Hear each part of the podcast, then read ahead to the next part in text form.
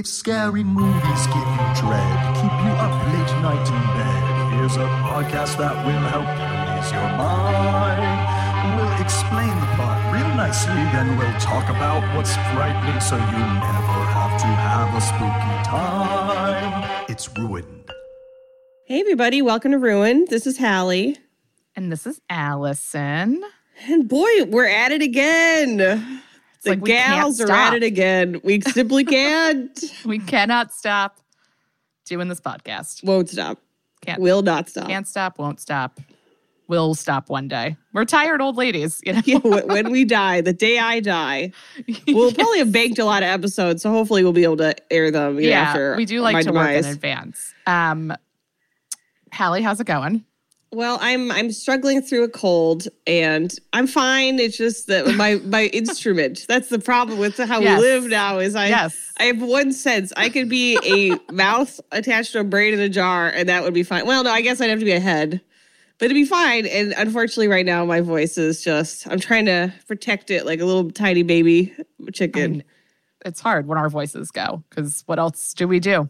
I have nothing else. Um How are you doing? I'm fine. Yeah, you're sick. I'm still recovering from surgery. We're we're falling apart at the seams, but I Mhm. think I think we'll be able to last. Um, Oh yeah, look, we get a lot of emails from all of our many, many, many fans, and I think it's only fair if we answer some of them in some of our episodes here, just to chat. I was like, I'll lead this section segment. I can't even you do that. so yeah. You were like, I'll say a bunch of stuff.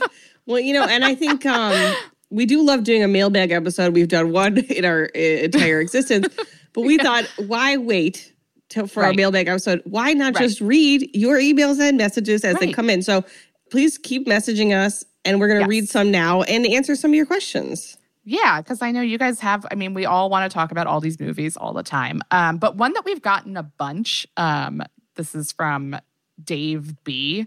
I'm not going to say anyone's full name if you gave us your email or anything because I don't know what your privacy situation is. You know, Right. So Dave B. And many others have asked us why we haven't done Silence of the Lambs and is that a horror movie? And the number one problem is I've seen Silence of the Lambs many Right. times. Um, and I don't think it qua- like I understand why it would qualify as a horror movie. Like it is objectively terrifying, but to me it's a thriller and I just like can't Right. I want to like draw what that line is because like there's definitely some difference, but I can't figure out like what it's like. I you know, guess like milk, almond milk, they're all, you know, Yeah, similar. like there are definitely. I agree. I don't think it's a horror movie. I think it's a thriller with like horror elements.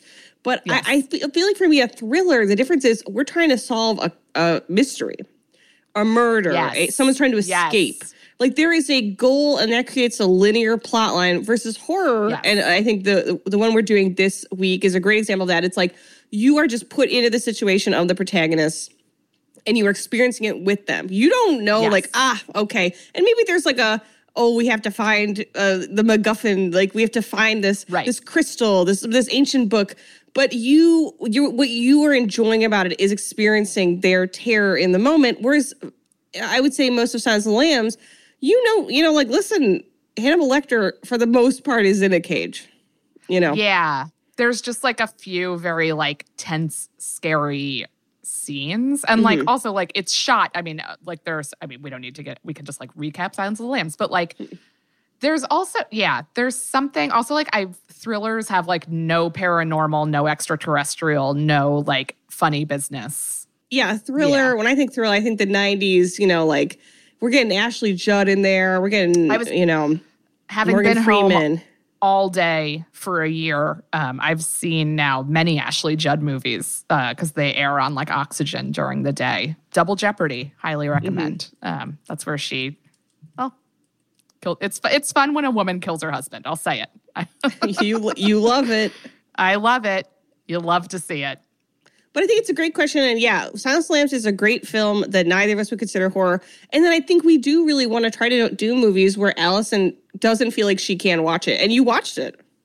Yeah, I've watched. I mean, I studied it in a film studies class in college, but had also seen it. I've read the book. Like, I really like that movie, which mm-hmm. makes my aversion to horror even more confusing. Well, I mean, you know, you like what you like and you don't like what you don't like. And I think That's true. You know, my goal is to find the things you definitely don't like and then force you to listen to every detail of them. and then give But me great question. excruciating details. A great, question. Thank you.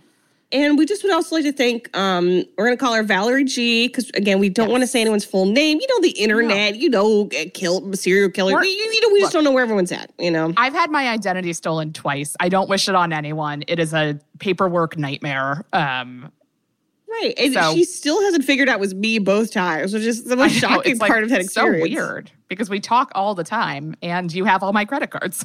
Right. I keep jokingly asking for your PIN number and you keep giving it to me. yeah, and I'm like, why do you need to know my mom's maiden name? You're like, like, for a just a fun, fun game we're gonna play on the podcast.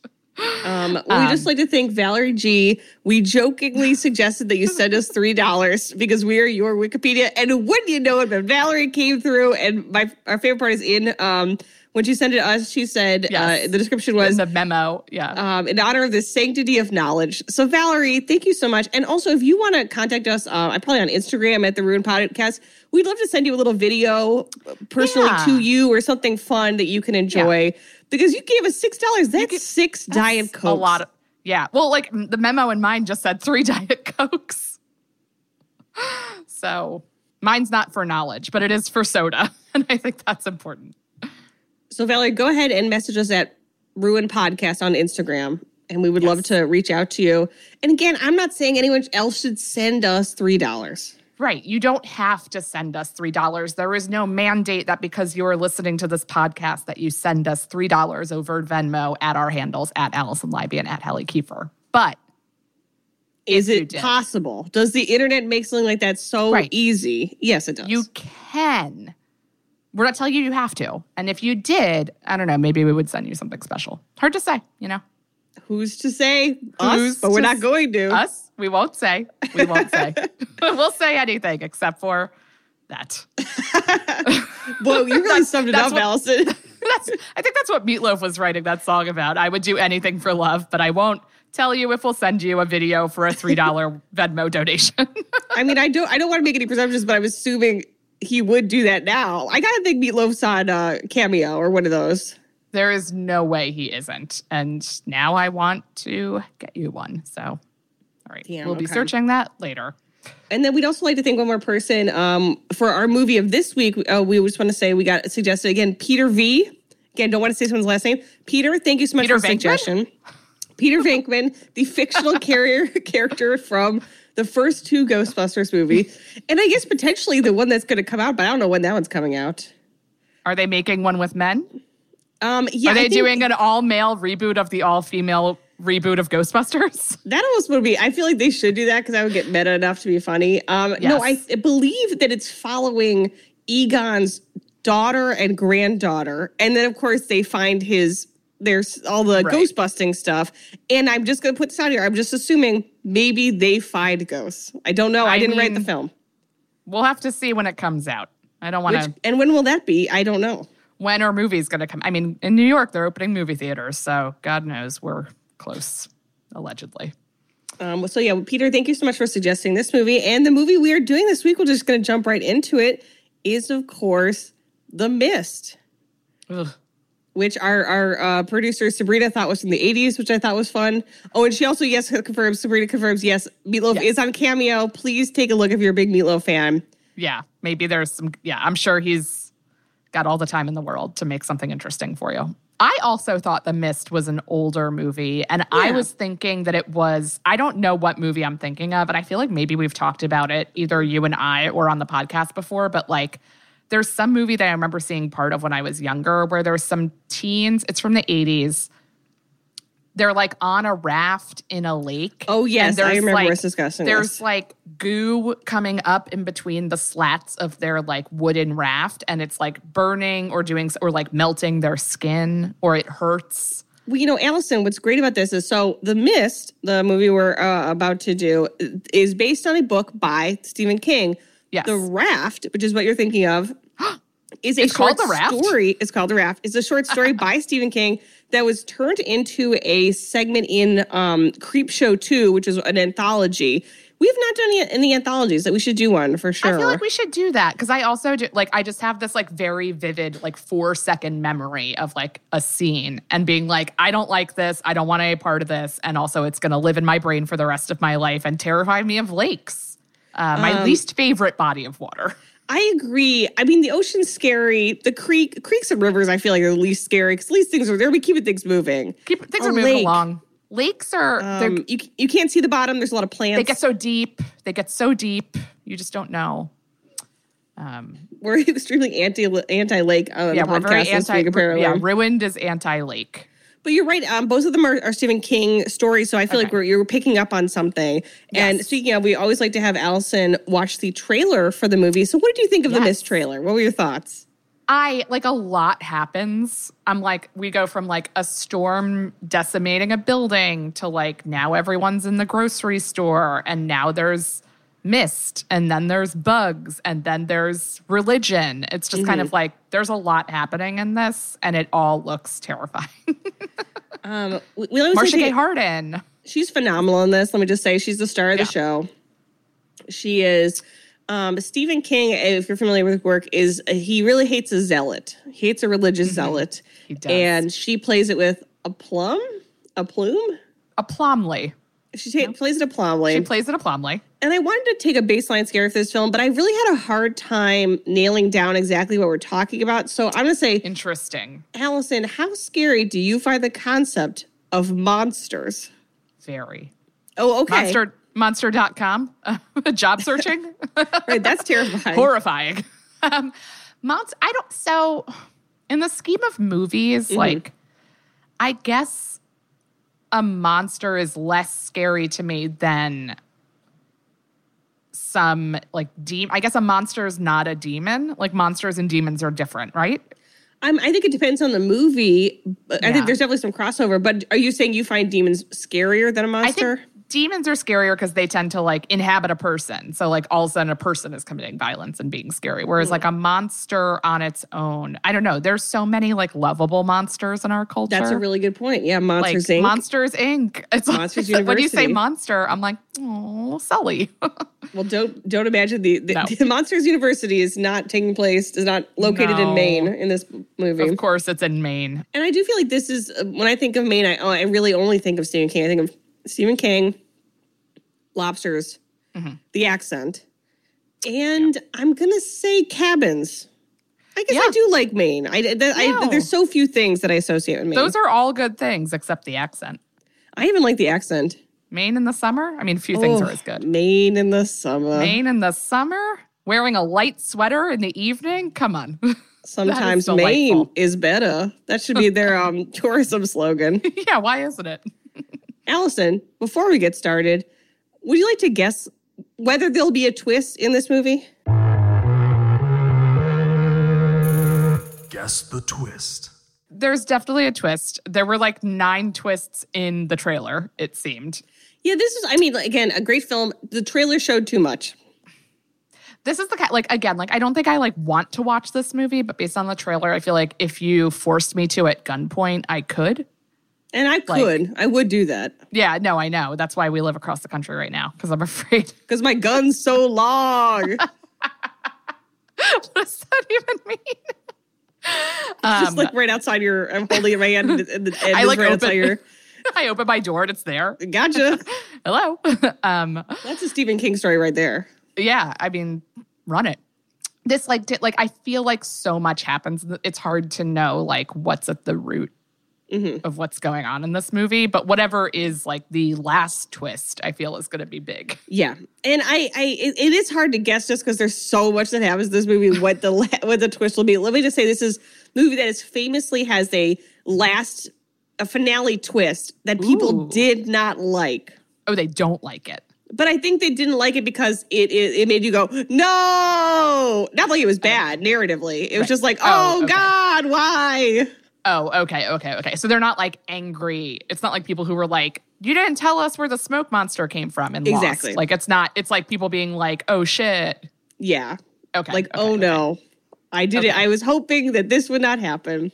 Okay. Oh, well, oh man. Well, let's get started. I am nervous. and I am now I'm about to shove Alison face first into the mist.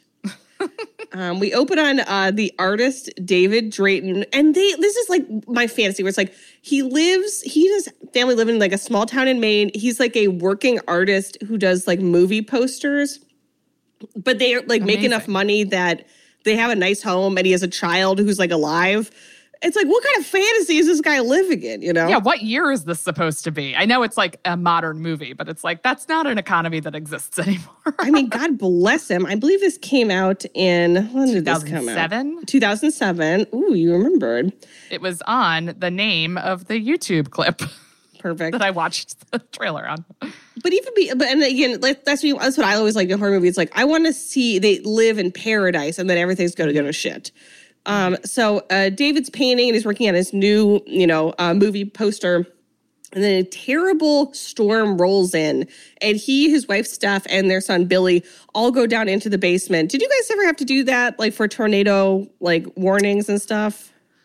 We didn't get a ton in Maryland. It's like not a bit, but like there were tornadoes that would come through like once every couple of years during like storm season or whatever. But it wasn't like if if a tornado was coming, like I guess I knew the basement was where you go, but it wasn't like let's all practice for when this happens. Yeah, we definitely like we lost power a lot. A lot. I, I, Yeah. I lived in Ohio, um, but I definitely remember going into the basement, but not like a ton. But they immediately went down there. I'm like, ah, my childhood. And they Yeah. stay down there, and unfortunately, it's this terrible storm, and it knocks over his grandfather's tree that his grandfather planted, and it smashes in this huge picture window. So when they get get up in the morning, it's like everything is soaked. There's glass everywhere, and he's like, "Oh God, damn it!" And they go outside, and Billy's Billy's very excited because he's like a seven year old boy. He's like, "Oh my gosh, there's stuff everywhere!" You know, like running around. Right. And um, Kids are useless in the aftermath of a disaster. they love destruction. They love carnage. Of course, it's very Right. exciting to him. and so David and Steph look over, and there's a dead tree that was on their neighbor's yard. And the tree, which I guess we're to understand, David has been repeatedly warning and asking and like badgering the neighbor to please cut it down. It's dangerous. It is, of course, fallen over and smashed their dock. So David goes over to yell at the neighbor, and it's Andre Braugher. Braugher. Anywho, he's from Brooklyn Nine Nine. He's oh, phenomenal. yes. And he plays the neighbor Brent Norton, who everyone refers to as Norton. And he go, uh, David goes over, kind of to yell at him, but also like David clearly doesn't feel like he could go totally apeshit because like also all everyone's house has been affected. right. And Norton, they look, he looks over, and Norton, um, his car has been smashed by the tree. And so Norton says, like, could you please drive me to the hardware store? And you can tell there's there's sort of bad blood between them, like bad neighbors. But Right. They're not assholes. So David takes Billy and Norton, and they drive into town. And Steph's like, I'm going to have the thankless job of cleaning up the all the house.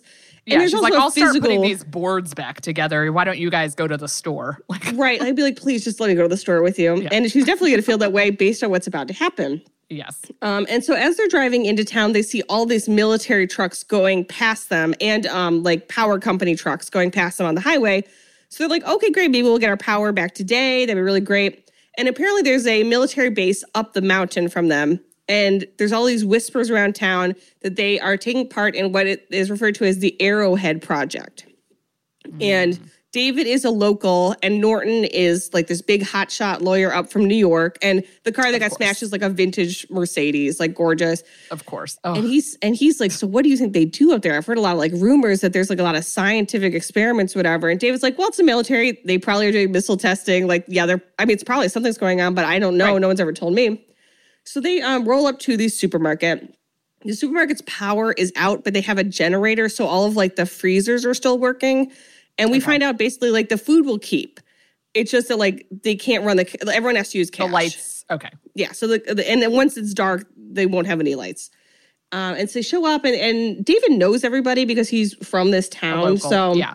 he sees Ollie, uh, who's like this sort of sort of like the bumbling, you know, assistant manager, but he's super nice. And in the movie, he's going to sort of rise to the occasion. And then his manager Bud, who's an asshole, who's like, oh, Ollie, you know, You know, like it's like the middle of a storm, and people are still like showing their true colors. You know. Yes. And then we also meet Marcia Gay Harden's character, oh. Mrs. Carmody, who's immediately so mean. The original Karen, she's complaining about the lights being down. She's complaining about the lines. And it's like, oh, I'm sorry. if This storm that ruined everyone's house is inconveniencing you. What a Yes. pain that must be. I'm so sorry that only you are experiencing this entire neighborhood destruction. Like, Yeah. So they get a bunch of stuff and they get in line and they're like, okay, we'll get the groceries and then we'll go to the hardware store next door and like get a bunch of stuff. And uh, they're uh, chatting with uh, Mrs. Reppler, who's played by um, Bunny MacDougal, Trey MacDougal's wife from Sex and the City. Did you ever watch Sex and the City? I guess we should have asked wife that or before I said mother? that. I'm sorry, mother. Well, I, I was mean, going to say bunny. Well, uh, kind of one and the same with that gray family. area, let me say. Um, but yeah, uh, Frances. Sternhagen, phenomenal character actress. I love her as a character actress. Uh, Eh, such a funny, such a funny woman. everyone in this movie is like a very funny character actor or actress that you immediately recognize. Yeah, that's what the trailer felt like. So they're chatting with Mrs. Reppler, but everyone's kind of like whatever. And we see uh, there's three military privates walk in. There's Private Jessup, Morales, and Donaldson. And as soon as they walk in, a military police officer comes in after them, and we hear him tell the these privates, "No one gets leave. Everyone has to go back to the base." And they're like, "Oh, damn it! If we had just kept going, if he wouldn't have found us. We could be on leave by now." But they're like, "Okay, we'll just get groceries and then we'll go back to the base." So all the military Okay. are being called back to the base because of whatever has happened. Oh, because of the storm. Yes. So everyone's like, Okay. oh, the storm's terrible. You know, like you have to like essentially act as the National Guard for this like area. Like you Okay. have to like be actually working. Unfortunately, while they're in line, a tornado siren starts and everyone's looking around. It's the middle of the day, it's bright sunshine, and all these Right. fire trucks and, and police trucks start barreling down the highway past the store. And everyone in line, and there's like, I'm gonna say like at least 100 people, maybe like 150 people in the Yeah. store. Everyone falls as dead silence, like, oh, oh no. And then there's an earthquake and everyone is knocked to the ground immediately. And everyone's like, oh shit. You know, this guy, Mr. McConnell's, Mr. Connell's like, it's probably like the chemical plant, like maybe the storm damaged it, and now like there's like explosion or whatever. Like something is going on. This is the but everything is a result of the storm. So, so everyone's trying to like rationalize what's going on. Right, right, right. And while they're all sort of like composing themselves, a guy named Dan runs up to the store and bursts in and he says, There's something in the mist. There's something in the mist that took John Lee. And that's how you start a horror movie. That yeah, that is. I'm in. Like, you cut right to the chase. And as they watch, Dan, who barely gets inside, they turn a thick mist. It looks like smoke. Yeah. Rolls in Yes. up to the front of the supermarket. It is so dense, like you cannot see anyone's car. Yes. And then they're just there in the supermarket. Well, like, okay. Mm-hmm. Yes.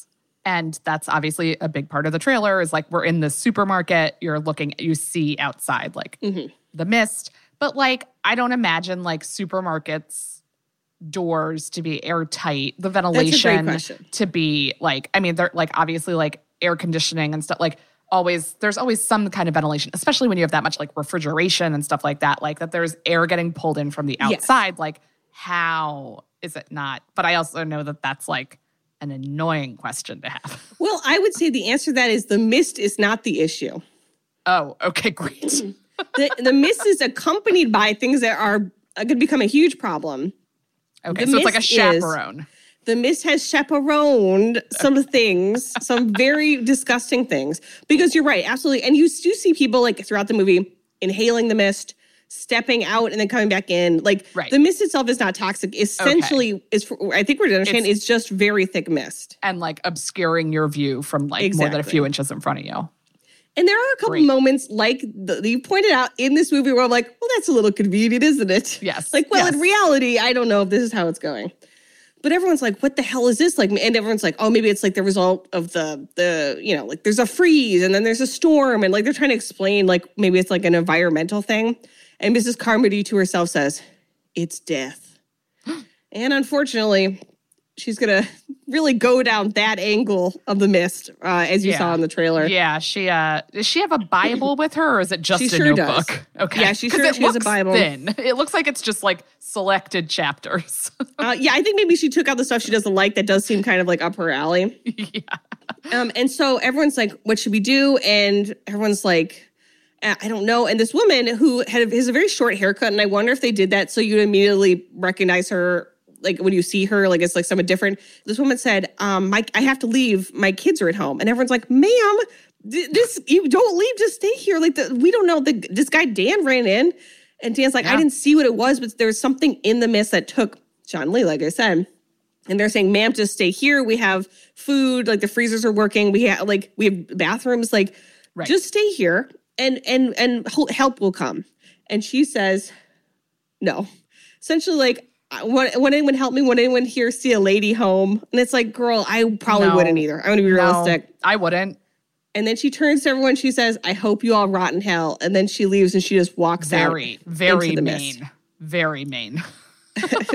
You all go to hell. I hope you all rot in hell. Hope y'all rot in hell. My and so she she goes out in the mist. However, when she goes out into the mist, nothing happens. You don't hear any screaming. You don't. She doesn't run back. But you don't, don't see see her her. after like two feet, right? Exactly. Okay. So you're like, okay, so is there something in the mess? And um, Bud, the manager, starts organizing all the employees and the people there to pick up all the stuff that got knocked over when the earthquake hit.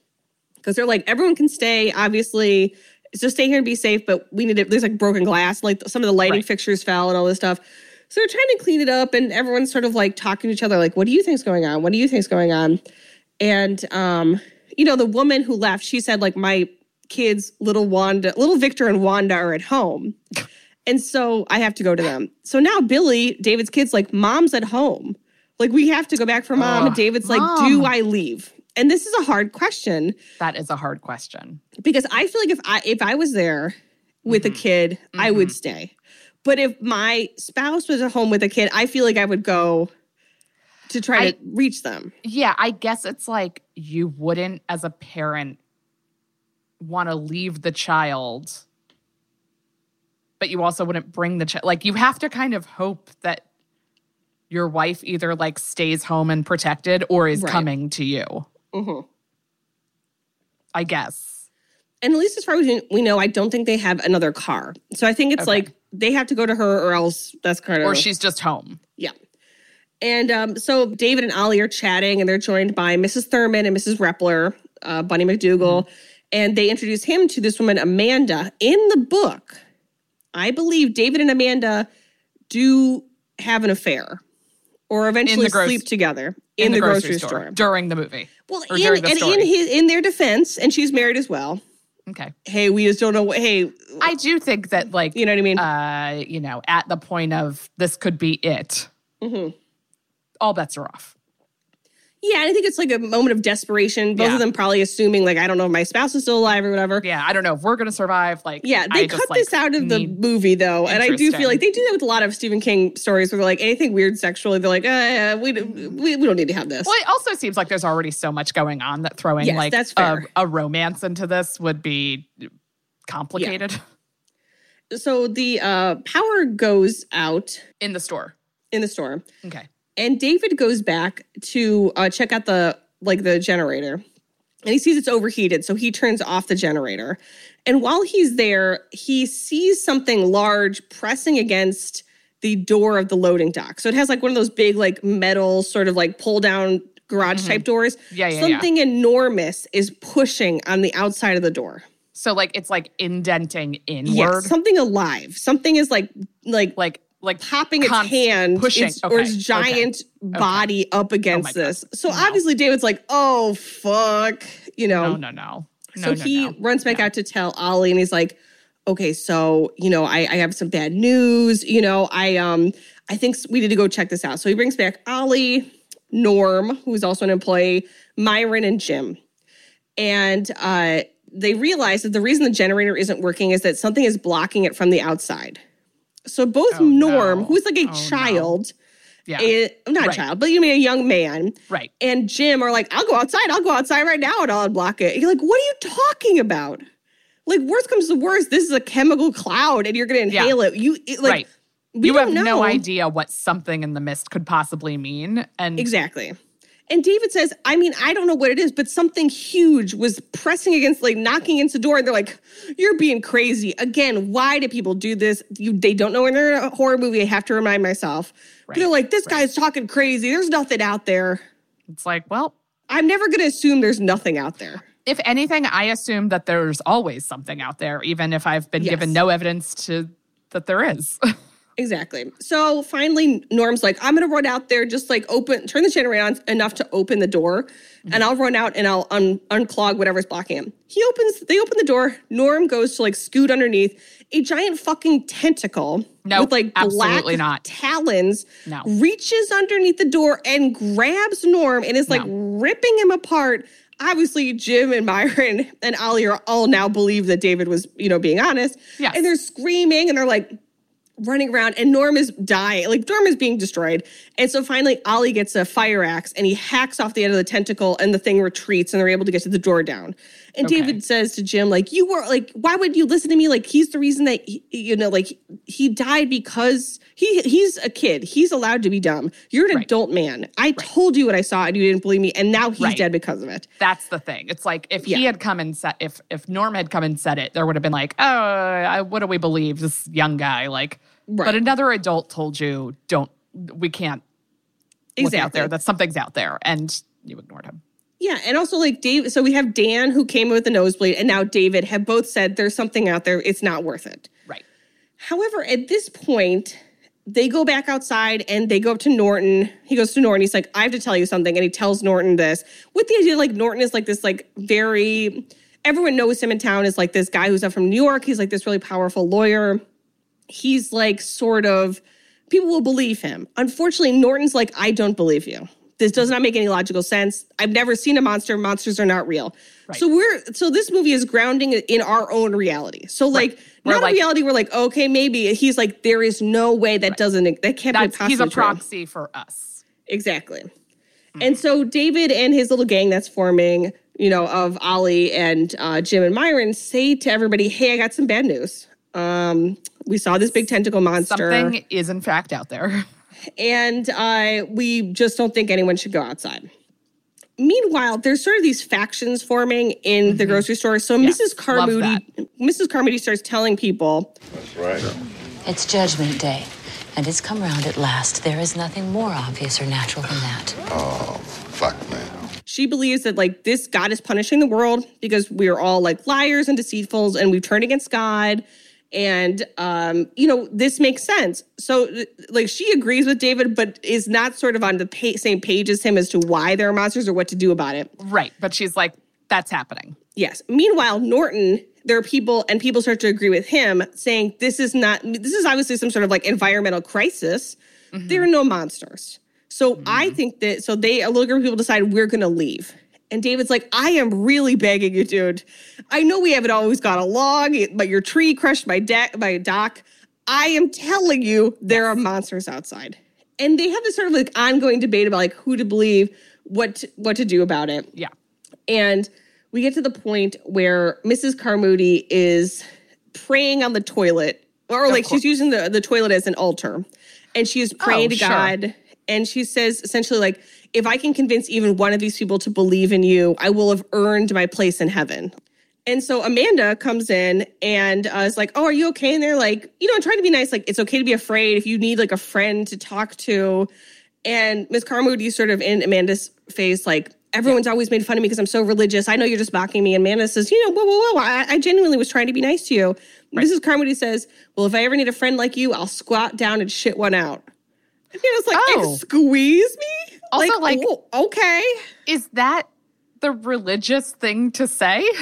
Well, and I think that's sort of the issue is like, boy, you say you're religious, but boy, it seems like you're a nasty human You being. are a nasty bitch. so finally, we have these three factions, and Norton and his like probably like six people are like, we're hmm. going to leave. We're leaving. And David's like, I'm I'm asking you to consider not going. And and but Norton is going to do it anyways. And David says to him, well, what if there are monsters? And Norton says.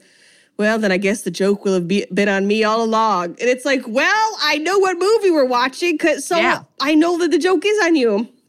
And David says, "Will you tie a rope to your belt and uh, go out?" And we'll to see. We would essentially want to see. We have a 300 foot long like nylon rope.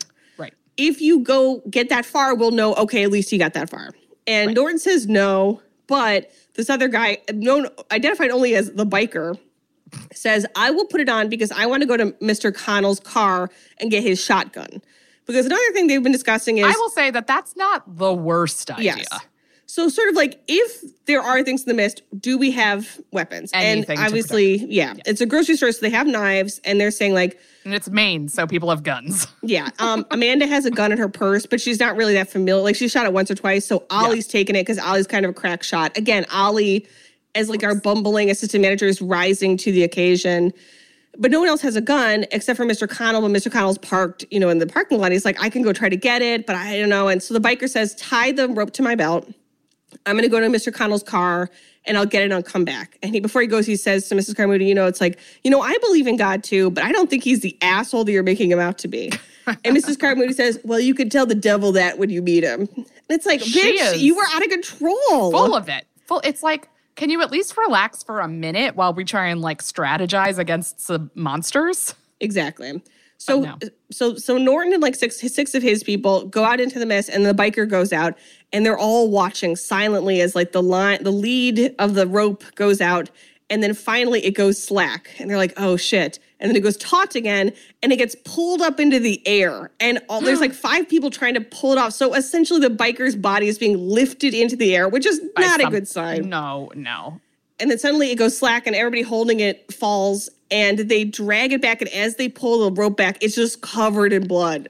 Like feet oh. tens of feet of it is covered in blood. That's It's too finally- much blood.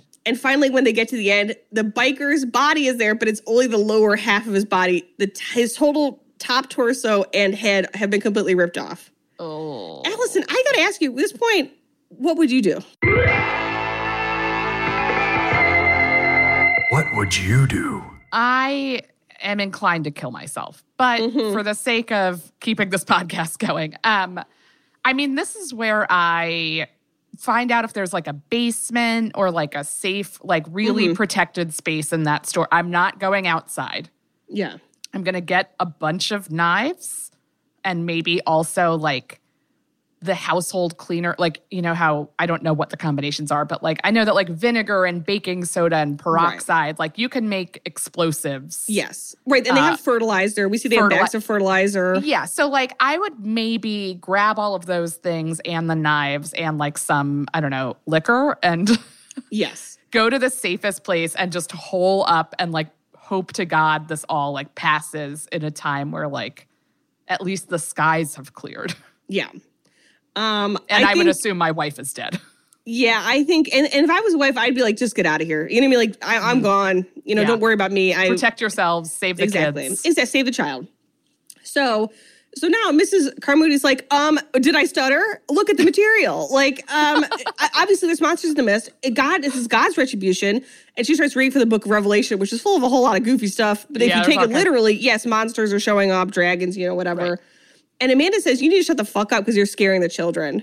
And they get into this huge fight, and everyone's like, Shut up. And like, they're uh, sh- shouting her down to the point where she eventually is like, I'll, I'll be quiet, but just, you know, by the end of this, you'll be on your knees to me. It's All like, right, girl, relax. hey, we get it. You're the center of your own universe. But yeah, as a result, everyone who just saw that, it's like, okay, well, no one's going to leave, you know? Right. And manager Bud and um, Ollie are like, you know, we have food. We could, we have a grill in the back. We'll grill everyone food. We're just going to hunker down. And they start piling like, um, I would be nervous of cooking food and attracting the monster. That's a really great point. And and what attracts the monsters is going to is about to become a very important Oh, okay. point. Great. Um, but I completely agree. And they start stacking um like fertilizer and dog food and all the stuff over the in the front windows because Ollie's like the entire front of the store is plate glass. Yes. If there are monsters there, they're coming in. yeah, that's in the trailer. It can see us and it can break that. Yeah. So finally, it's nightfall. So they've been there for 12 hours. Like they've been, because they just woke up and then immediately went to the store. So they've been there all day. Obviously, everyone's kind of panicking. And while they're there, the um, the lights are off in the store, but then the lights in the parking lot turn on, and they realize, oh, that must be attached to a different electrical source. Oh. So the lights are on. Unfortunately, those lights start to attract something. What are what does it attract? Giant ass bugs Those bugs. huge fucking three or four foot long bugs. and they're just thudding against the glass, and everyone's like, oh no, because they're No. gigantic. And you're Right. like, is the glass going to give? Right. Like a kid can throw a baseball that would shatter a window. Like a Exactly. four foot locust, like it'll take down a grocery store. And that's how Mrs. Carmody's like again, like reciting Bible verses about like the plague of locusts, This you know, bitch. coming into Egypt. So it's like for her, everything she's saying is confirming her own uh, interpretation of events. And also, people are starting to be like, "This bitch is crazy," unless she's not crazy, and everything she's saying makes a lot of sense. Right. All of a sudden, things are starting to add up. Yeah. As they are watching these bugs, which are again are being attracted to the lights, unfortunately, a gigantic pterodactyl-like monster bird sweeps out of nowhere to eat the bugs and smashes through the plate glass window. That is one of those like things where like even in our real lives when it comes to bugs when people are like no spiders are good they eat bugs i'm like i absolutely not like i don't want to have to live with spiders so i can avoid bugs like what's Yeah. wor- you know it's like we're just going up that food chain And unfortunately, it just depends on the bug. It depends on the mm-hmm. spider, it depends on the bug. You know, mm-hmm. like there's certain mm-hmm. bugs where it's like, yeah, that's true, but it's not going to eat if a bunch of like bees get in my house. Then Right. it's not going to do me much good. wish a spider was here like no And unfortunately, the, the effectively these bugs are like a wasp or a bee. So they so not only do the bugs get inside through this uh, broken window, the pterodactyls start getting in. So Well, these obviously. gigantic mutant birds No. are getting in. So everyone, it's just going batshit and like what uh, um i don't know why this is a question i have but it is are the birds wet This is a great question. I think that they, I love this film. I think it's really great. I think that the money that a movie like this might have spent on graphics mm-hmm. went instead to its incredible cast. And as a result, the uh, graphics have like a weird sheen that Yeah. to me feels a little dated. And as a result, they do look wet. Mm-hmm. But I think they're just mm-hmm. shiny. yeah i mean they could be shiny But you know what? If it, if it helps your visual picture, they're soaking wet. I like there's that. something scary about a giant wet bird Right, yeah. And so of course they're going they're going absolutely nuts. Another character we meet is this cashier Sally, who apparently was the babysitter for David's kid at some point. And she has like a she went to um, high school with one of the privates, Private Jessup, and and they had this moment and she's like, Why did you never ask me out in high school? And he's like, I don't know, I was an idiot. So they kiss in like the employee lounge.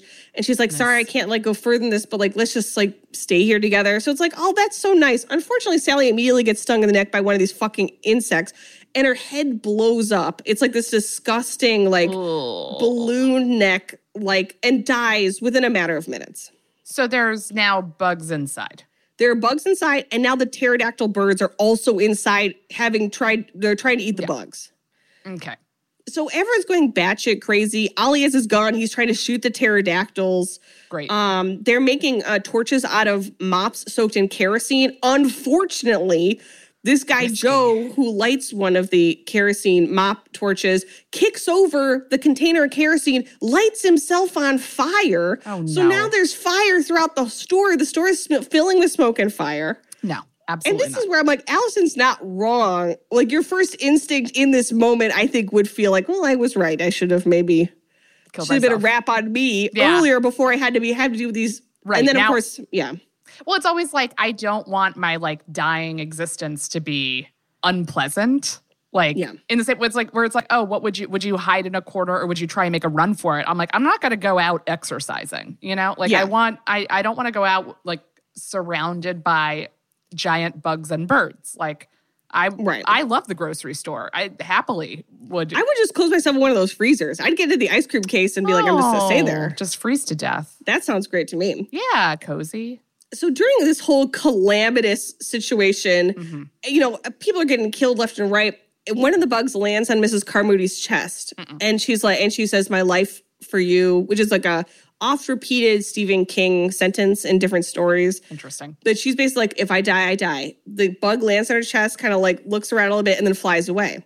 Again, people seeing this, more confirmation that she is this like vessel for God's on earth, you know, like she was right about all this. She was right that, you know, all this stuff was going to happen. No. And um, luckily, they're able to get things under control. And they have to kill all these pterodactyls and they have to kill all these bugs. But then they're able to board up the glass with Okay. like um, wooden pallets, essentially. So, like, now the whole area in the front of the, the store is reinforced. Okay. However, they Joe has been terribly burned. Right. Sally they is some- dead. They put that fire out, I assume. yes, they were able to douse the fire, but Joe is he's Burned a mess. to a crisp. Okay. and they've taken him to the back room and he's sitting there with his brother Bobby. and they kind of bring David is sort of like the de facto in charge person now. Yeah. So they bring David back, and he's very reassuring and has a lot of ideas. So I don't blame them, you know. And they bring David back, and Joe says, "I need like painkillers, and if you can't get them, I need you to kill me and put me out of my misery." Yeah. because I am not dealing with this on top of No, there's, a monster attack There's going so on. much going on already.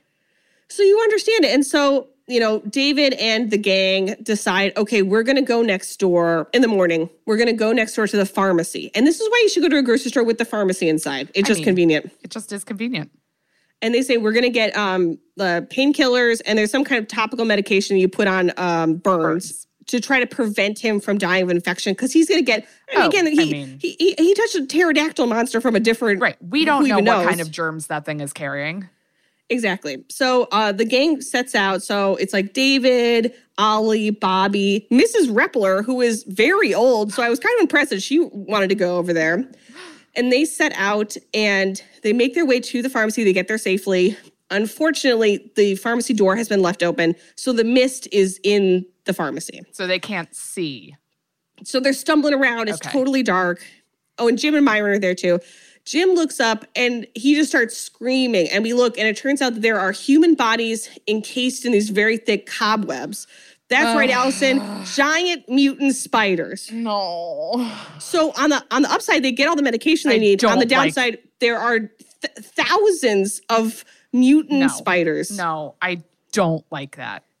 And while they're there, one of the bodies that's wrapped up says something to them, and they mm, turn, and no. it's the military police officer who we saw at the beginning. And he says, It was our fault. We did this. And they're like, What the What fuck? the and then literally, he fall, his body falls to the ground and explodes in hundreds of baby spiders, Alison. And then, as if that wasn't bad enough, the spiders are shooting their webbing and the webbing is burning their skin. So it shoots Bobby, who's just watching his brother die horribly of burns in the other building. It it burns his leg I and they have to place a tourniquet on his leg. I don't like this. So like the baby spiders are like tarantula size, and then like there's No. these larger spiders No. that are size of like No. I a dinner plate, No, right? abs- I hate it. I hate this. I we need So to they're keep They're moving. like, we got to get out of here. We got to get out of here. And so they're running out. Bobby is dead. They've lost Bobby. And I think they lose someone else, maybe Mike. And so they're running out. As soon as they get to the door, there is a spider the size of a golden goddamn retriever outside. oh no. And they're like, and Ollie goes to fire his gun and it just, it just clicks. He doesn't have any bullets in it anymore. He's used them all. No. And they're like, oh no. And Should have so been shooting the pterodactyl because saved it for the spider. listen to how he couldn't have known. Oh, you know who what I mean? have, And who could have possibly guessed? who could have known? Who could have known? And so uh, Dan, the guy with the nosebleed from the beginning, who's like everyone I'm uh, saying is like, other than David, everyone's like an elderly man or woman who's involved in this. Like he has to take a broken off broom handle and fucking stab the spider to death and throw it into the mist for them to finally get back. So then they run up. Also, everyone in the meantime in the store is like, they're dead. And Right. Mrs. Carmody's like, I told you they're dead. Like I and she had said to them, like, if you go over there, you're gonna attract them to us. Like you are just gonna like bring Right. more hell down on us, and it's gonna be your fucking She's fault. like not wrong. that's the thing, and that's, That's why she's very convincing. It's like people are like, oh, she's saying something that makes sense. Like, does that really matter? Like, no, but what she's saying makes a lot of sense to people. Mm-hmm. So they run back over and they're screaming, and they've lost Bobby and Mike, I believe, and you know they're just so uh, traumatized, and they're screaming, and they're like, is there no place that we can go that is not filled with spider monsters? yeah. So they come back over, and David immediately falls asleep, which I think is very funny. Like it's the middle of the day, and he just falls into Just a dead sleep. I would too. I at, Yeah. at some point your body takes over and it's like you need rest. So at this point, they have this conversation. Uh, David's like, um, okay, so I can fit eight people in my Land Rover. We get it. You have a Land Rover. Like I know it's like we get it, and I have a full tank of gas. Should we just drive? And they're like, I don't know. You know, this could be the whole east, uh, western or eastern seaboard. Like, we don't know how far this mist has traveled. Right. Is it worth us to just go? the best case scenario is like you get out of it, but then like Yeah. uh, it- it's yeah, it's kind of like what if if it is the whole Eastern Seaboard, if it is whole this this whole area, then like it's over. Yeah, absolutely. Right. And then it's like, so you're just then you're just gonna be out of gas in the Right. middle of a nightmare, an apocalypse. Yeah. And and he said, well, another thing I'm concerned about is I'm concerned Mrs. Carmody has gone completely insane and is going to like incite people to do something violent potentially against me or my child or one of us because we have been all sort of been like telling her to stop and shut up. At a certain point, Mrs. Reppler hits her in the face with a can and said, Well, you're a lot of stone people you disagree with. I read the Bible. And it's like a huge bitch. I so everyone in their little like rational group has been antagonizing Mrs. Carmody. Yes. And so she has it out for all of them, you know? And Amanda's like, No, I believe that people are fundamentally good. Mrs. Carmody's crazy, but she's not going to do anything. And it's like, bitch. I- And that's why, had I watched this when it came out, I might be like, people wouldn't go that crazy. Having lived through the last four years, I was Oh. like, yep, this is what would happen. Again, they've been there two days, which Amanda says at a certain point. It's like, they've been there two days and they've gone insane. Two days. These people wouldn't have survived COVID. Oh, no. I mean, these are the exact A same people who are probably ransacking that same supermarket because they don't want to wear masks. Right. Oh, Mrs. Carmoody, if she was still oh, alive. that is an anti-masker if I've ever seen. A I have- hundred have- percent. Yeah. And so, and Amanda's the only one who's like, do you really think that? And uh, Ollie says, As a species, we're fundamentally insane. Put more than two of us in a room, we pick sides and start dreaming up reasons to kill one another. Why do you think we invented politics and religion? But now David, having heard the military police officer in his dying Yes. breath says, so the military has something to do with it. So he goes to find Private Jessup, who's like really fucked up because he watched Sally die and they knew each other. And so he's like chain smoking like behind one of the cash registers. Yeah. And David said, So do you know anything about this? And he's like, No, I don't. And then David said, So where are the other two guys you were with? they can't find them. So they're searching all over, and the only place they haven't looked is the loading dock, oh and they God. go back there. Oh, And the other two privates have hung themselves. They knew. Also, like, the right move.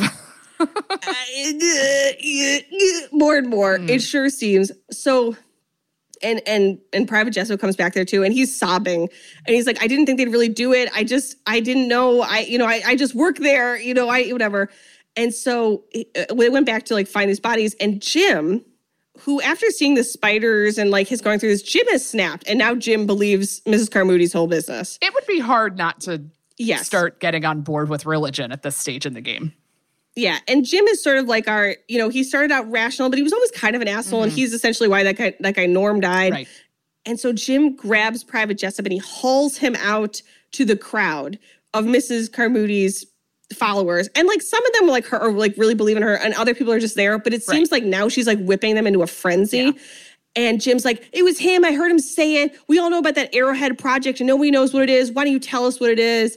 And Mrs. Carmody's like, it's you who did this. And so um, Private Jessup says, I, you know, I just worked there, you know, and essentially he tells us I heard stuff. Stuff. Yes, we all heard stuff. Yeah. How they thought that there were other dimensions, you know, other other worlds all around us, and how they wanted to try and make um a, a window, you know, so they could look through and see what's on the other side. Well, maybe your window turned out to be a door, didn't it? Not mine, those scientists. Oh, the scientist. Yes, the scientists. scientist. And Private just was like, again, I just worked there. I don't, I'm not a scientist. I didn't do this. Unfortunately, he's the closest thing they have to somebody who caused this. Right. And somebody who might know anything about what's going on. And so Mrs. Carmoody says the only way we are going to uh, survive this is expiation. We need to, which is blood atonement. We need to mm, spill blood for God to forgive us and allow us to survive. Also, like, lady, they just told you that this is like from another dimension. That's not what the Bible's about. Like, this is not, it doesn't seem like the same thing. I agree with what you're saying. I think in her argument, God controls every dimension. Mm, okay, yeah. But but then it also you're right. It relies on like, well, how mad could God get that we accidentally burst through to another dimension? Like, well, He made all those dimensions. Right. He Okay. made all these monsters. You could argue this was God's plan this whole time, but she said we need to spill blood in order that God will be we can be redeemed. So the crowd attacks Private Jessup. You know, and David and our little crew tries to protect him, and somebody just punches David right in the face. And then the crowd has Private Jessup and they stab him in the stomach. And they drag him outside and they throw him to the monsters. I don't know that that's what I would have done, I guess. Well, if you who are you in this situation? Um, a rational person, I guess. I don't know. Like to me, like he's the only one who might have a sense of when this could end, how this could Yeah. stop. Like I That's wouldn't good point. I wouldn't let hit I'd be like, why don't we not um sacrifice blood to this and instead ask a, t- a bunch of interrogating questions. Yeah. So they throw him outside. He is immediately snapped up by a gigantic 50 foot crab looking creature, which lifts him into the air and then he disappears from the mist. But you know he's dead. Right. Like you hear him screaming. And Mrs. Carmody turns, and then like there's this great shot where now everyone immediately turns to Mrs. Carmody. Like now she is fully, Yeah. we're all on board with her shit. And she said, The beast will leave us alone tonight. Tomorrow, we'll just have to wait and see. Essentially, if we have to sacrifice someone else, well, we'll find out who it is. I'll let you know. Mm. and she is loving this. Like she has power like she's never had before. Yeah. So my question is, Alison, now, who do you think is getting out of this pickle alive? Who will survive? And I'll name some of the characters because there's a bunch There's of a them in this lot of one. people at play. Okay. So we have David and Billy, so the father and son. I think that they will both survive, even though I know from the trailer at one point, because it told us so much that Marcia Gay Harden's like, the boy right. is the sacrifice, which I hope doesn't end up happening. I think that Marcia Gay Hart, uh, Mrs. Baramuti, Bertucci, Carmody. Carmoody. it's like, hello? um, that she will die. We've got Amanda, the other woman, so like the younger woman. I think she'll survive. I hope, Mm-hmm. is Bunny MacDougal still alive? She's still alive. I would like her to make it. Absolutely. Um, we've also got Ollie, the assistant manager, who's really come through. I hope, I hope he does too. Okay. And then we've got um, Bud, the manager who was mean to him. He's going to die. And then who else we still have? Oh, Jim and Myron. So Myron is still with our main crew, and Jim has gone over to Mrs. Carmody's Looney Tunes Brigade. I think Myron will survive, but Jim will die. Okay, great. I'm thinking that like the religiousness of it all will not pan out, and there's going to Yeah. be another answer. Exactly. So their plan is they've packed up a bunch of supplies. They put it right near cash register two. It, when, and when it's dawn, the eight of them. I think there's actually nine, and Billy's just going to sit on someone's lap. Uh-huh. They're at dawn. They're just going to make a run for it before everyone else gets up. To they're the Range Rover. To, the Range Rover and just drive. Okay. And just be like, We'll we're figure just it going. out. And so they get up and they sneak over to the cash register, and all their shit's gone. And they look up. Mrs. Carmody has taken their shit, and she is sitting in, in a folding chair in front of the, the front door with a knife in her hand. And she said, "Oh, are you stealing food now?" And it's like, bitch, this is a It's a- grocery store. You don't own it, Right. Also, like there's so much. right? Like we, they were gonna eat it here. Right. Everybody could have their own supply of food, and there would still be enough. Yeah. And they're like, this is, we're just going to leave. We don't want to bother you. If anything, this is better for you. And she says, no one is leaving. Like, I am the will of God. That's not what God wants. Haven't I shown you again and again that I am his vessel? And everyone's like, hey, hey, hey, let's just ah. calm down now. And she has a big glass jug of milk. And so Marcia Gay Harden's just l- living and laughing and loving and chewing the scenery and it's just killing it. And she takes a big glug of Ugh. milk and she said, What's the matter with you? Don't you believe in God? And it's like, while she's saying this, all of her goons are like surrounding them with knives. And they're like, We're just gonna go, we're just gonna leave. And she's like, You're only gonna do what I tell you. I am the word of God on earth. Like, in, essentially, like, she's gone completely She's power mad. Yes, she's lost it. And she said, I, you know, I decided, you know, whatever. Uh, essentially, I'm going to decide who we're going to sacrifice next, and I want the boy. So this bitch goes right to, jumps right to, we're going to sacrifice a child in the supermarket. That go yeah, that's like I'm religious to like a completely different deepest end of the pool. Unfortunately, her goons are sort of on board, so they are so like surround them. And she takes a big drink of milk, and as she lowers the milk, the glass explodes, and we realize that she's been shot in the torso. Okay. And Ollie ha- has his shotgun, and apparently he found more bullets. Good for and. Ollie has just shot her, and then she looks at him, and he shoots her right between the eyes. Good. And she collapses ground, and all of her followers scatter immediately. As would happen. And he, but he's obviously he feels terrible. He's like, I'm so sorry. I just, I didn't, I, I wouldn't have done it if I didn't, if I didn't think it was, I needed to. And David's like, thank you.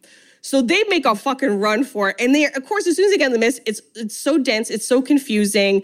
They all get, uh, you know, uh, mixed up and like yeah. run away. Myron is immediately killed. Miss, Mr. Cornell is immediately killed by the spiders. oh. There's good. spiders everywhere in this goddamn Glad the uh, spiders are still around. parking lot. Ollie makes it to the truck, but then they all sort of run up next to him and look up, and the crab creature is right above him, and it snaps up Ollie, Oh, and he drops his gun onto the hood of the car, and Ollie is gone. Ollie is he's no more. Oh. And so the only people who successfully make it into the car are Bunny MacDougal, who's Reppler, Dan, the guy with the nosebleed, who's the, he's lived the longest. He's the one who first escaped the, the mist He's and got into the grocery mist store. the longest. and then Amanda, Billy, and David. Okay. So they all make it inside, and manager Bud almost makes it, but then he chickens out and he runs back to the grocery store.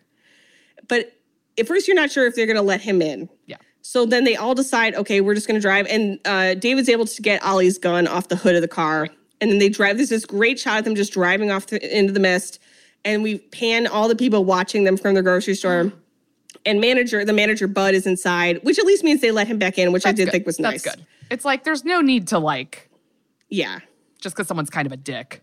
Right. Like he didn't kill Mrs. Carmody. Right. He So just, let it, wanted you know, he's just trying to figure out how to stay alive. So let him do his thing.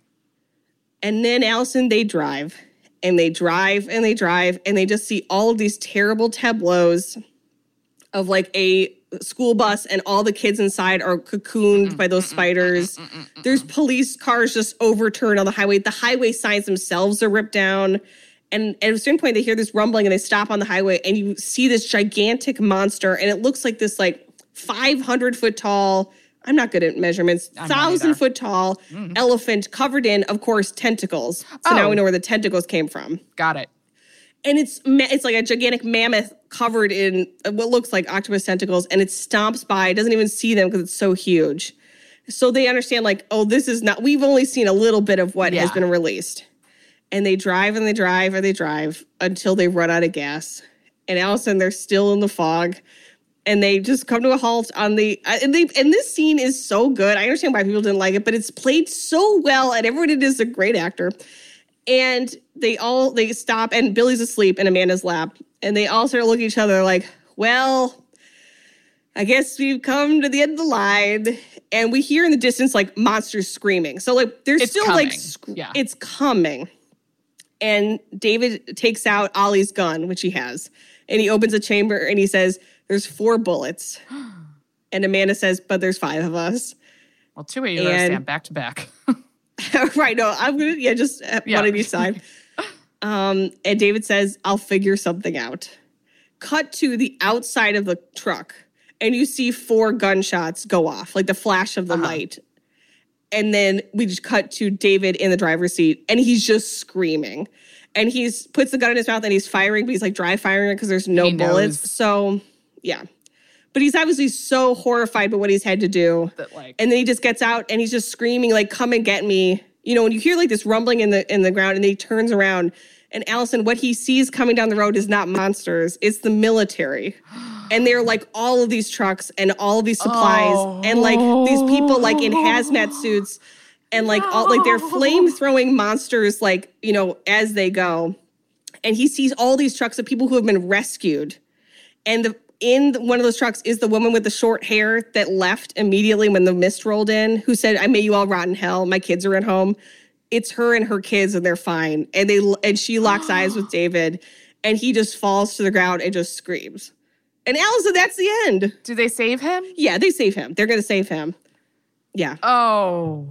just a moment, Oh. to, not even a full minute. Oh, that's painful. If they'd waited five more minutes, they all would have been alive and they all would have been fine. Wow. But I know.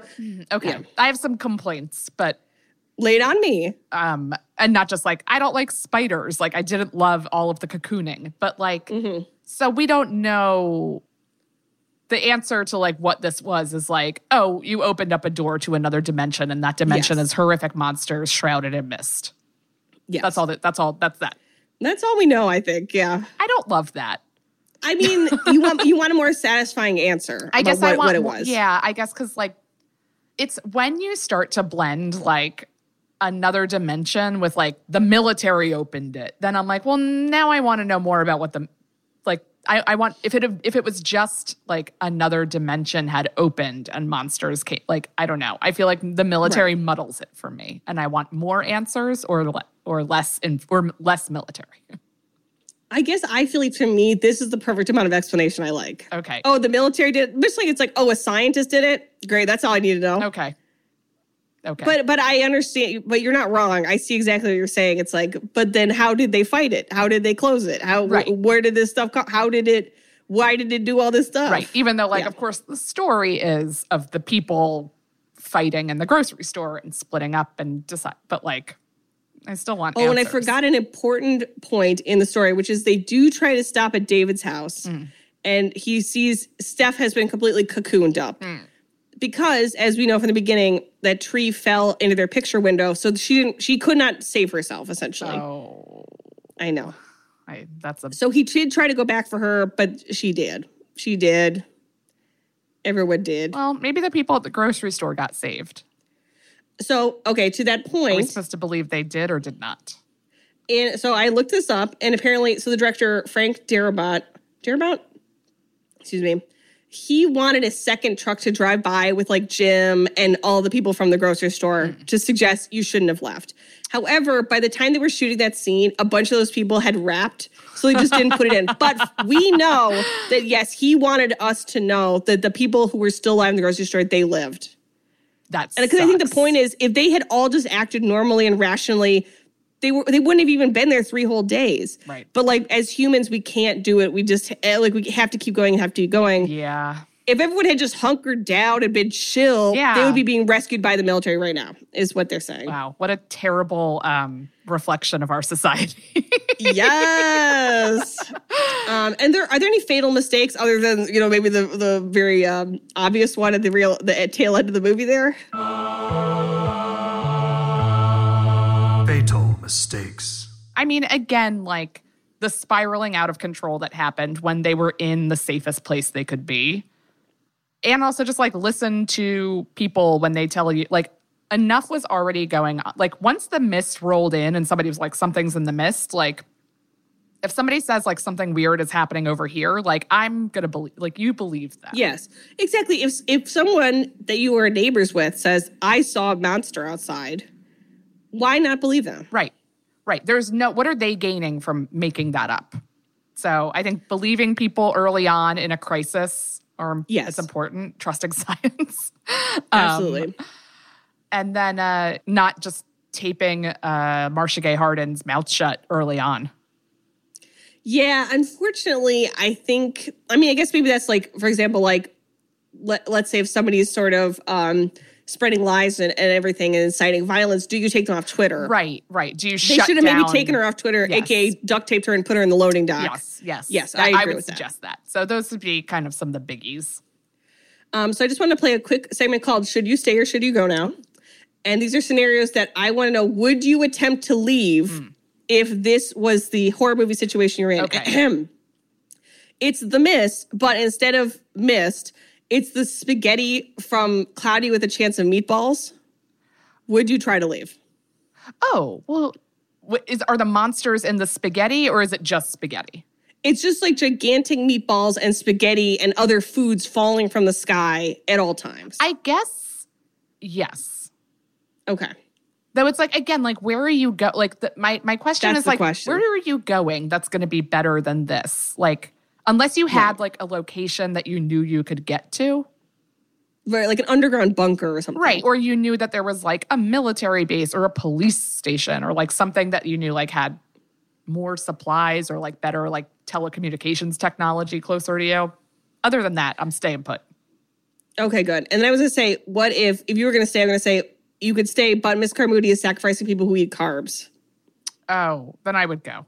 I eat carbs. Oh, absolutely. How else would we survive? I mean, that's like literally how been the last year. year? okay, so what if it's the mist, but instead of the mist, it's raining men from the "It's Raining Men" song? Would you try to leave? Who are the men? They're tall, they're short, they're long dark and and lean, lean, they're rough and tough, rough and tough, and strong and strong and mean. mean.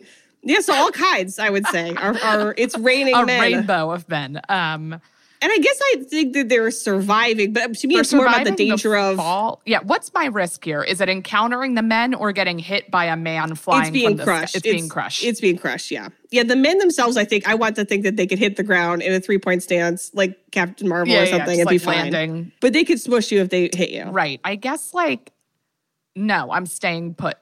Okay. But what if, if you stay put, Mrs. Carmody is sacrificing people, but only people who have slept with over five comedians? Oh no. Would you stay? I know. I would have to leave. It's a it's a no win situation. no win. I'm gonna go. Some a man is ruining my life either way. So And then finally, what if it's the mist, but instead of the mist, it's the November Rain from Guns N' Roses hmm. song November Rain. Song. and you're but you're wearing an all suede outfit. oof. And you know, I want to take a page from Seinfeld and like turn the jacket inside out. But what if the lining looks stupid? And what if the lining? I'm, I'm going to call it the lining is also suede. Oh wow, suede lined and suede. What a purchase! We're this is I guess in the situation we're being sponsored by the Suede Council, so we all we wear is suede we because we get it free. Yeah, suede head to toe suede. Um, Yes, suede shoes, Hat. suede purse, suede hat, gigantic, a, a big huge collection. Suede hat. Would you go outside?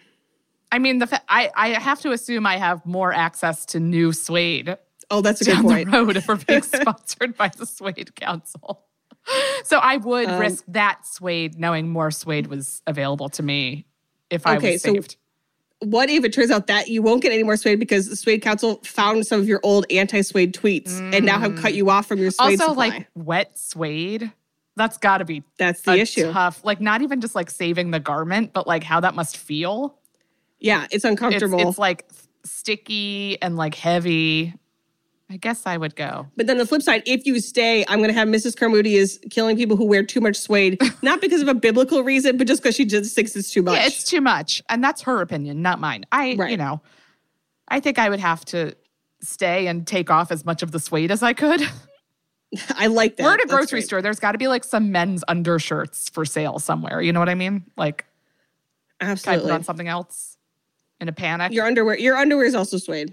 oh, God. Alison, I just want to point out before we wrap up here that they actually use your response to a horror movie situation in the end of the movie. I know. Look at How do you feel about that? Are you proud? Are No, you sad? because they did it way too late.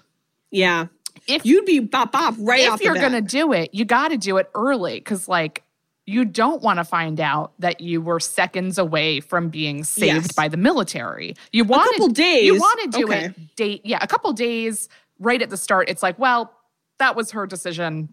At least she didn't have to see anybody she knows cocooned by a retriever-sized spider. Yeah. How long would you be in that supermarket before you would decide to to wrap things up? I think within six hours. Six hours. I mean, there you have based it. on what I think once the pterodactyls broke the glass, yeah, I'd be it- like, it- yeah, they're gonna wrap it up on me. yeah. Pterodactyls that also one catches on fire and then fire is spreading throughout. So not only just pterodactyls and deadly bugs. The building's on fire. You don't know, like, you know, first it was mist, then it was bugs, then it was pterodactyls. Like, you don't know what's coming next, but it's not going to be good. So, Yeah. I, that's when I would close up shop. And then finally, we've arrived at the spooky scale. Alison, how, where would you rate this on a, a scale of one to ten screams? A spooky scale. I mean, I don't like spiders, Mhm. and that ending is horrific, but like, Mhm. not because of what happened like I'm because of like what happens and not because of like the premise of the film. That's a very good point. Yeah, So a different kind of it's horror. a different so like i wish i the movie t or the ending to me gets like a nine. But the movie as a whole i feel like is like a six. Okay, great. a six? Spooky wise? Yeah, because also like again like for me like on an answers front i wasn't getting enough answers. Hmm to be like sufficiently afraid of this happening Okay. I'm gonna go with a five. I really like this kind of movie. I think it's also is like sort of why like a sci-fi horror or like a a horror where like you cannot escape the situation. Mm-hmm. Like a murderer, okay, there's probably gonna be some moments where you're not afraid. Right. You know, or even a ghost. But this is just there's nothing you can do. Yeah. You're just full of anxiety and panicking the whole time, which I think is really fun. Yeah. yeah so I'm gonna give it a five. All right. Well, guys, that's the mist Thank you so much for joining us. Yes. Um, please rate and review our podcast Yeah, if you like it. Subscribe. We really appreciate it. Follow us on uh, Twitter and Instagram at Ruin Podcast. And uh, if you have movie suggestions, questions, like we will answer them on the pod. We are down to chat. So please contact us and keep listening. And as always, Until then, you must please absolutely keep, it spooky. Ruined is a Radio Point production with executive producers Alex Bach, Sabrina Fonfetter, and Houston Snyder, recorded and edited by Kat Iosa.